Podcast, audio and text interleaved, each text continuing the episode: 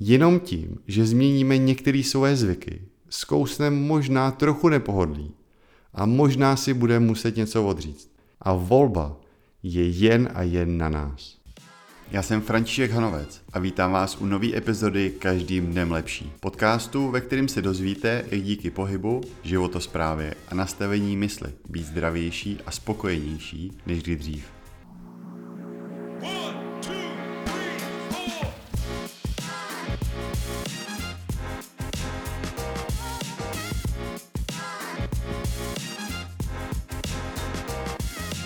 Nevím, jestli jste to zaregistrovali, ale v posledních dnech se snad na všech spravodajských serverech, Twitteru a podobně psalo o jedné nový studii. Ta sledovala vliv různých faktorů životního stylu na dobu dožití. Jinak řečeno, o kolik let si můžeme prodloužit život různýma úpravama toho, jak žijeme a jaký máme návyky. V rámci té studie sledovali od roku 2011 do roku 2019 zhruba 720 tisíc amerických veteránů ve věku 40 až 99 let.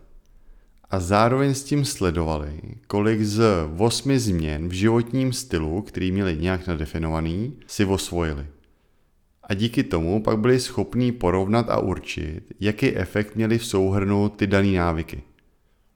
Výsledkem, který byl pak použitý jako taková zkratka ve všech článcích a příspěvcích, bylo, že aplikováním 8 změn, ke kterým se za chvíli dostanu, si můžeme prodloužit život až o 24 let.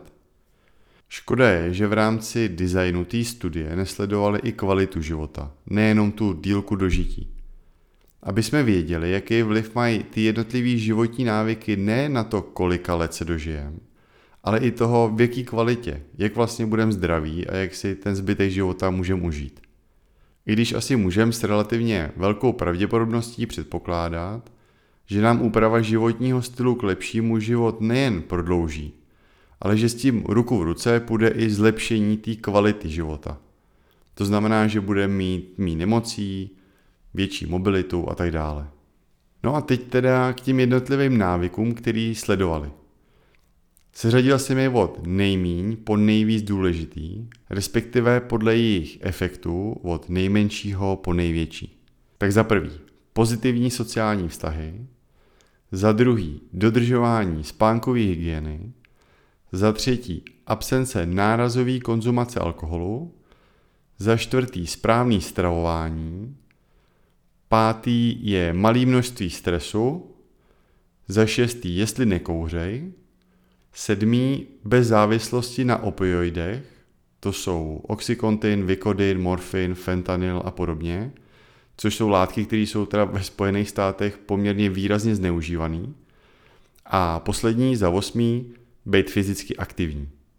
Vzhledem k tomu, že ta studie ještě nebyla publikovaná v žádném peer review časopise nebo nějaký jiný publikaci, tak jsem bohužel nikde nenašel, jak přesně definovali ty jednotlivé faktory.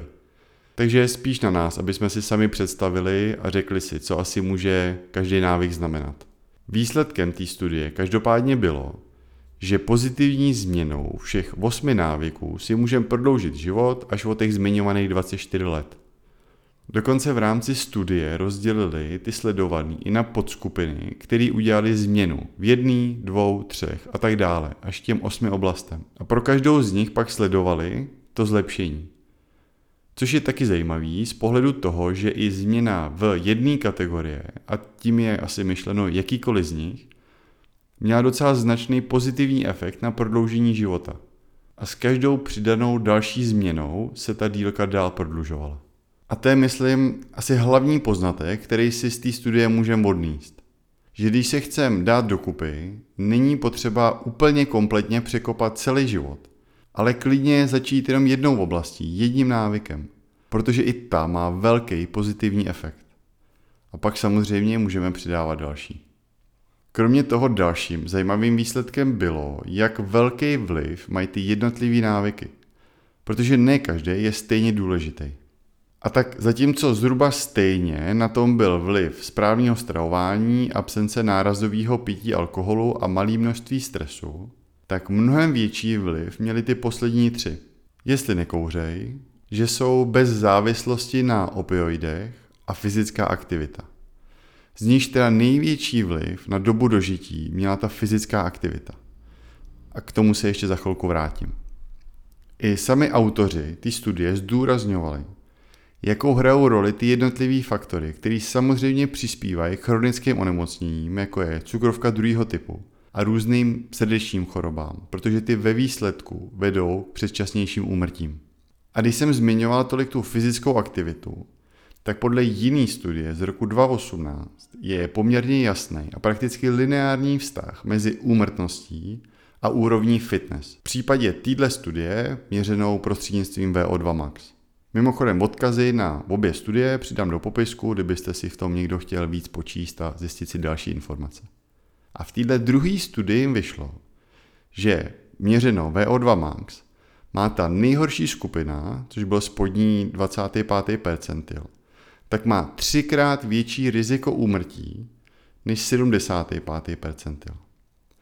A jenom přesun ze spodního percentilu s tou nízkou, respektive nejnižší úrovní fitness, jenom do podprůměru, což je 20. až 50. percentil, tak snižuje riziko dvojnásobně. A to je úplně gigantický rozdíl a výsledek, kterýho se dá navíc dosáhnout s poměrně malým úsilím. Neznamená to dřít čtyřikrát týdně dvě hodiny, ale aspoň občas pro sebe něco udělat. Tahle studie, stejně jako ta první, o který jsem mluvil předtím, vlastně došla ke stejnému závěru. Největší vliv na úmrtnost, respektive dobu dožití, má fyzická aktivita. A to i v porovnání s kouřením nebo nárazovým pitím alkoholu. A to je informace, kterou bychom si z této dnešní epizody měli všichni odníst. A něco, co bychom podle mýho měli šířit mezi všechny svoje známí, kamarády, rodinu nebo kolegy v práci, protože jim to může prokazatelně prodloužit život. Mimochodem prakticky všechny faktory, které ta první studie sledovala, dokážeme změnit sami, bez zásahu doktorů nebo nějakých prášků. Jenom tím, že změníme některé svoje zvyky, zkousneme možná trochu nepohodlí a možná si budeme muset něco odříct. Díky tomu si ale můžeme prožít nejen delší, ale i výrazně kvalitnější život. A volba je jen a jen na nás. Tak to je pro dnešek všechno. Mějte se skvěle, nezapomeňte se přihlásit k odběru, ať vám neuteče žádná další epizoda a můžete být každým dnem lepší. フフフフ。